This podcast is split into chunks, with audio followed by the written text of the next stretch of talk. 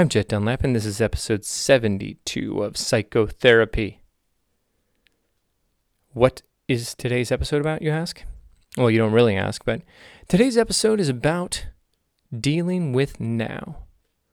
And you're thinking, what do you mean, Jet? This pre-apocalyptic world that's collapsing around us and all of us are going to die? No.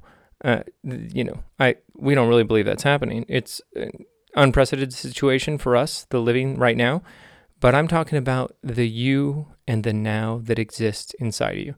So what's going on for real in your life, not what's going on in the world of social media and the news that's trying to make you something, because that's how they profit.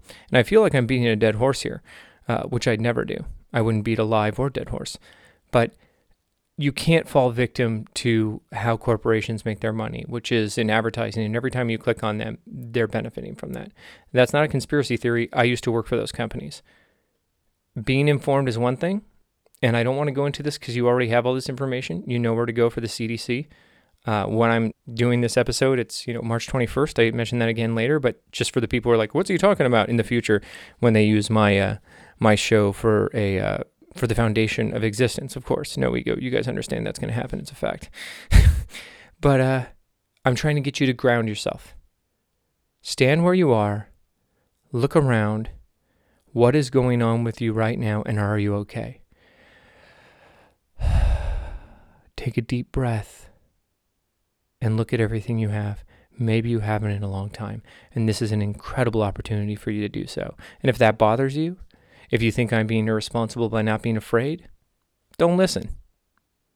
You have a right to be scared, and you have a right to spread fear, but you also have a right to not be afraid, and you have a bigger, well, I guess it's not bigger, but I'd like to believe it is, right to keep other people from being afraid. And you could be a lighthouse of reason during this fog of fear. Wouldn't that be incredible? So I charge you with that. Be the lighthouse. I'm Jet Dunlap. This is Psychotherapy, and episode 72 starts right now.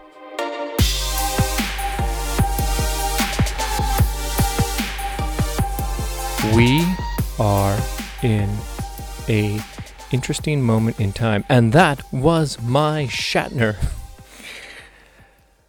Oh. In the other episodes, I was careful in saying that the numbers would go up and things would change, and I was aware of that.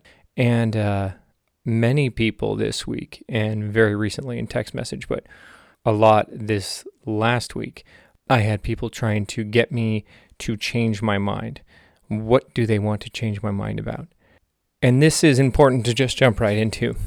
The folks that I know right now, some of them, not all of them, but a unusual majority are upset at me, people who care about me, because I am not scared, because I'm not afraid, because I am not panicking. Since I talked to you guys last, I went off Facebook, and I told you on the last episode, 71, didn't I use initials too much in 71, like JLARTN? I'm sure it got confusing, but I just don't like to reveal completely the people I'm talking about because I want to respect their privacy, although I'm sure none of them would be offended. That wasn't what the show was about. I talked about how social media was causing this anxiety, collective anxiety, in the sense that we live in a time right now where if you want to find any of your fears, your greatest fears at this moment it's your greatest fears, not just what GMO products are going to do to you, or if you're not vegan, how you're going to die, or theoretical stuff. This is much more at our door. So people are able to find things that scare them personally. Then they are able to spread it to people who weren't thinking about that, but now are. Then they're able to take those things, the person who's now read that information, and take it to their family. And then their family is able to concoct new things. And then someone writes a new thing, and that just snowballs. I am not going to do a show about telling you where to get the facts. CDC. That's where the facts are. I don't need to tell you how to be safe. At this point, on March 21st, 2020, you know how to be safe. Let me tell you what I am telling you. A long conversation with a friend of mine this week, and he said he would continue to tell me that I was being irresponsible by not being worried. And then he would say that he and I were in a disagreement, that he and I were having an argument. And I kept explaining that, no, I'm not having an argument with him. He thinks it's very severe. He thinks that it's an unbelievable thing that's going to come to his door, and he's very nervous. And that's fine. I told him, because he really wants to know, when he asked me if I was scared, I said, I'm not. I'm not scared a little. And the reason for that, as my longtime listeners know, is that I've gone through much in my life. And I've had, moments where my brain was not reliable. 3 years ago today, I was in the hospital for a mysterious illness that came in the form of delirium. And it started in January, started to lose time. February, I was a little confused, a little more confused, went to the hospital. They sent me home. March, it became enormous. I didn't know where I was, who I was, and I was terrified because my brain was slipping away from me. And I only tell you that to tell you this. I've had to deal with an internal implosion of the process that tells me what everything is. And that was absolutely terrifying. And when I came out of that, I had to recreate the person I am today. It took me a year before I could speak to the level that I do now. Why mention that? It gave me an incredible baseline for fear. And when I came to be the person I originally was, without a lot of the bad aspects of it, or negative aspects of that, or to go back to the last episode, egoic aspects of it, I decided I would not worry and I wouldn't be afraid. Now, it has been much easier for me to not be afraid of things. Worry is a little tougher. My worry manifests in the sense of, am I doing enough today? Have I accomplished enough? That's my worry. Pandemics, diseases, those are not things that are at my door. And the reason for that is that if I look outside my property right now, I see people playing at the park. I see leaves of green, red roses too. I see them bloom. Probably could have gone a little less long on that, but it was a great song. And I can do an impression of it. There are beautiful things. We had a break in the weather. It was kind of tough on me when it was raining because I had to stay inside and my gym is closed now over a week. But I adapt and I change to the occasion and I do not react to what is not in front of me. And there are beautiful things. When my wife and I took our dog for a walk today, there were so many more people outside and they were smiley. And I think some folks have been forced to realize what they have. And moments like this can be extremely good in the long term for the creation of a generation that will know something that is truly scary as opposed to obsessing over minor things because that's all they have to do. In this unbelievable, quote unquote, economy that we're having 3 weeks ago, it's hard to believe that everything's changed that fast. It's not hard for me to believe, but I'm sure it is for most people. I was confused. I was confused during the up economy. I was confused with everyone saying everything's great. Houses are worth a million times more than they used to be. We're on easy street. One of the lines I would get from people all the time when I said, this will change. I don't know what the catalyst will be, but something will change. And this is in hindsight. You guys can listen to any 20 of my episodes where I said this quote unquote perfect economy, wonderful world was an illusion because it's based on something that was not sustainable. And this is not a I told you so episode, but I was confused during that period. Not upset, but confused because it was going a lot longer than I thought. When something like this happens, and the benefit of it, and I've had this internally with whether or not when I was in my early 20s and my doctors thought I had cancer, and then again in my late 20s when they thought I had leukemia, another form of cancer, and then when I lost my mind, I've had, let's call them opportunities, even though they seem pretty tough. I had to face some of the greatest fears in the world. And I want to specify that there are people out there who've had to face that in a much more extreme way. And I'm not trying to take away from their narrative because I didn't have any of those things. I lucked out. And I realize how lucky I am. So that was a side note. My point is that during this period, you are forced to confront yourself. I've recommended meditation before. I've recommended exercise before. And it was really easy to ignore because you could go home and get a double-double animal style from In-N-Out, and not a sponsor, and you felt better. Little spike in the old dopamine and the pleasure center, right? You could go and escape by having a beer with your friends. All those things were taken away. So now you are with yourself, and in a lot of cases, your spouse or your children, and you have to face reality. But guess what? That is an incredible opportunity to figure out what that is. When I left my job 10 years ago, I had to figure out who my wife was and who I was. And we just celebrated 16 years together. And don't do the math. I mean, 6 years, because I'm 30. But we've been together for a long time. And I would never have gotten to know how incredible she was if I hadn't left my day job and been forced into a situation that made me explore our relationship. A lot of times, you know, people are forced into greatness or even forced into goodness. And the most important thing I can educate you folks with is that what is going on in your life right now should be the focus. Look around your room. If you hear this right now, you are alive. You want to find things that make it terrifying. My father was talking to me about how someone at his company in the UK's family member died from this, and he wanted to associate that to himself. And I can't blame him. I mean, that's a desire humans have as creatures. But a person who lives 5,000 miles away in a country of 66 million, where only 170 have died, that is a little bleep in the radar. His answer to me was, well, it's not for the family. And he thought he had me in checkmate. It's not for the family. Just like my grandfather dying was significant for me, and my friends dying was significant for me, but not for others. I'm not offended that others did not find it significant, because that's their personal life, right? So this person that my dad was choosing to identify with to make an argument for the reasons for him to be more scared of this, I shouldn't say scared, but concerned about this, they're not real. Now, a lot of people can come back and through the guise of tomorrow say, Jet, you're unreasonable, you're ridiculous, look at all the people dying.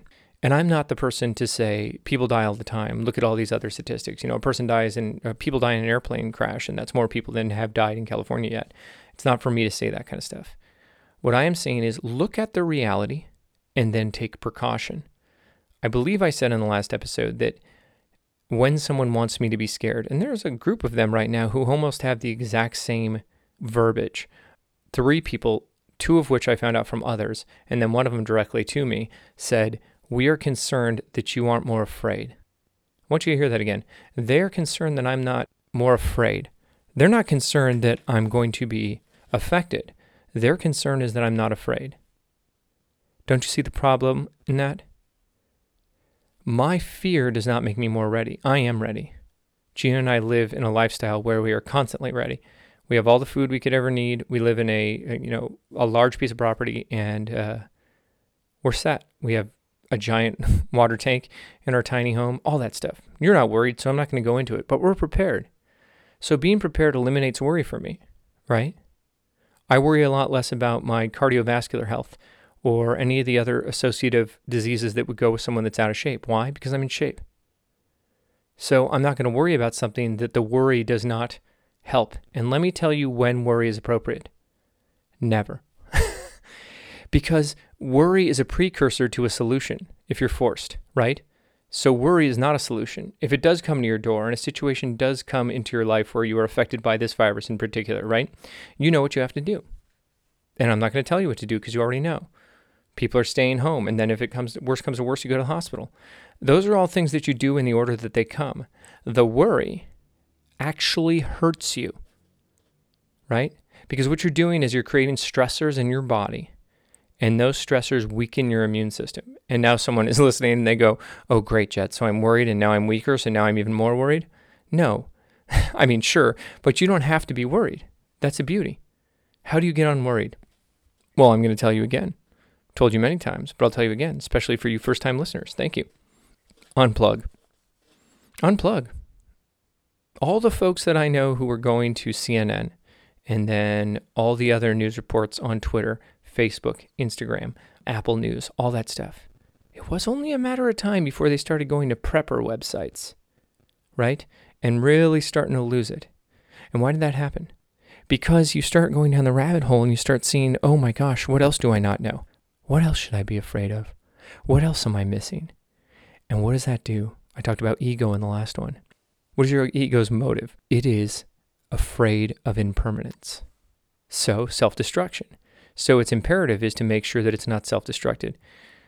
So it'll throw anything it can at you to make you afraid. And then your anxiety and your chemicals go out of whack and you're terrified of something. And then that terror begets terror. And then you want to find other people who are also terrified, because what happens when you run into someone like me and I'm not afraid? I throw that theory of yours in your face just by not being afraid. Now, I'm not being mean about it. I'm just not afraid, and that offends the people who are, because it's counter to what they believe. But both of us are in the same situation. I'm not going to speak to how prepared they are, how prepared I am, but let's say all things being equal, I'm not afraid they are. My wife's not afraid either. We are living our life. But even more than that, let's switch gears. What have I done with what I see as an opportunity? Am I dismissing the fact that it's hurting people's families? Am I dismissing the fact that it has a huge impact on mental health and that in some cases the country will never be the same? Absolutely not. I'm not minimizing that. I'm telling you what to do now. Like I've used the analogy before, when you're in a plane and there's a malfunction, they take the oxygen mask and it comes down. They tell you to put it on yourself first before you put it on the other person, because you need to be okay before you can make sure the other person's okay. So what have I been doing for myself? I've written more than I ever have. I finished another screenplay, my second now in 4 months, feature, 122 pages. I've done 34 pages of a new screenplay. I've done 16 pages of a screenplay I came up with yesterday that I had a dream of, and by the end of the night, I had 16 pages of something that didn't exist before. Every single day, my wife and I have gone on walks. I'm going back to school for something I'll tell you guys about later. I have decided to channel this energy and turn this into an opportunity so that when I come out of it, the person I am will be so much more full, and I'll be able to say, wow, that period was amazing for me. Because have you noticed something, folks? Have you noticed since 2016, and you know I don't go political, but let's use that for an example, in the United States, that people are different? Has that never been more polarizing? You can talk to someone you've known forever, and their opinion about the president or the administration goes so much against what you believe, or vice versa. You're a person who believes the president's doing everything right, and the people you talk to don't. Have you ever seen a bigger example of how we live in our own reality? And how if you stay on social media and, you know, just look on the stuff you want to look at and read the books you want to read and go down the rabbit hole of I'mRight.com, that you can live in a completely separate reality than others? So if we're in that own reality, if we all are pretty isolated to begin with, which is not being talked about right now. I mean, the only reason everyone can work from home is because that's available, because Skype and all this technology exists. If this happened 15 years ago, this wouldn't be possible. So I guess that's good. Well, not if you don't want to work, not if you don't want to go to school. But my point is, we all live in our own reality. And if that's the truth, and you could look at someone on Fox News, or if you're on the other side in CNN, and say, how do they believe that? Are they crazy? It's because they live in their own reality. So if you live in your own reality, then why not make your reality better? If we're all in our separate realities, meaning that we're on different wavelengths, and that's where it really comes down to when you have someone who the political charge between the two of you is so palpable. You're in different energy levels. You're on different frequency levels. Just like one radio station is different from another radio station. They don't all bleed together. They have some leak over in those old radios where you had to turn them by knob, from what I heard. Of course, I don't know what that is because I'm a child, but from what I understand. But they're still separate signals. You guys are in separate signals. So if you're able to control that signal to a certain extent, why not turn it into a positive one? So that when you look back at this situation, and by not calling it a catastrophe, am I a bad guy? That's for you to decide, not for me to decide. But by loving my wife, making sure that she feels okay and she's not scared and she's not nervous, and neither am I, unplugging from the news because that doesn't help me, is that bad? Should I be scared? Does that make you feel better? If this episode was about me telling you to bury all of your gold like a squirrel that has gold. If I was telling you guys the end is near, we're all in for it. Notre Dame has predicted this. We're all going to die. The zombie apocalypse is upon us. There is no God. Head for the hills. Light yourself on fire and run. Would that be helpful? I made a choice. And for me, it was easy because I've done thousands and thousands of hours of work on myself to be this person. Is it better than another person? Of course not. Is it better for my psyche? Oh yeah. Is it better for the psyche of others? This is something I talk about a lot recently, where I say you can be a beacon of good or you can be a beacon of fear. Is it better that I am not scared for other people? Yes. Better and worse, a little difficult to determine in an absolute way, but does it do better for people's psyche? Yes. So if it does better for people's psyche, then why shouldn't all of us do it if we can? All of us who have that availability. If you're a mother or a father or a friend or a caretaker or the people on the other side of that, wouldn't that opportunity we have right now to feel okay be something that could be of a benefit to the world? Do you think social media actually helps you? These are just questions, guys. And it's not something I actually wanted to talk about today, but to ignore it would be irresponsible of me. You're smart, and your brain wants to know a lot because your brain is fueled by solving problems. That's what a brain is. It's a problem solver. You will not figure this disease out. There are people who are doing that, who are paid to do that. There are people who do that because it's their life's calling, and you have to let them do it. Now, you don't have to let them do it. Either way, they're going to do it. But you're not going to change the outcome by your level of fear. So I say, go for walks. You don't have to write the great American novel. If you just want to hang out and binge on streaming, do that. You haven't had an opportunity yet because you're working so much. Maybe you want to use it to get to know your kids, your spouse better. Anything. Learn an instrument. I've said this before. It's almost like Groundhog's Day, right? We have this amazing little Groundhog's Day where every day we have an opportunity to do something that for most of us, we didn't have an opportunity to do before. Isn't that amazing? I say jump on it and take advantage of it because you don't know when this will be over and you don't know when it'll happen again. And wouldn't it be amazing, not only for you, but for the people around you to see that you have made this productive? And I'll tell you in my own personal experience, for all the people who want me to be scared, there are so many more people who are like, wow, Jet, you're writing in your journal a lot. Wow, Jet, you've written all these screenplays. Wow, you're going back to school to be able to help people even more. I'm not doing it for praise, but when they ask me what I'm up to, I tell them. I wasn't happy that the gym was closed. I used the gym for mental sanity, or not sanity, but to help my mental state by releasing those endorphins. When it was raining all the time, it was Gina and I couldn't work out outside. That was difficult, but I didn't let it crush me, so I rode a lot, and I did push-ups inside my house. And then the minute it wasn't raining and I could put a canopy out, I started doing little workouts outside. Was it ideal? Who's for me to say?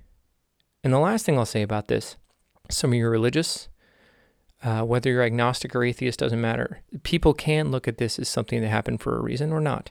But either way, what can you do in your own life, in your own reality, that makes this something good? And if you can do that and start on something you would have never had an opportunity to start on before because you would have never had this time, that does not only do you good, but it does good for the people around you. Why not do that? The world needs sane people who are spreading sanity and joy. That's all I have for you guys today. Thank you so much. Be well out there. We'll talk to you soon. I'm Jet Dunlap for Psychotherapy. Talk to you next time.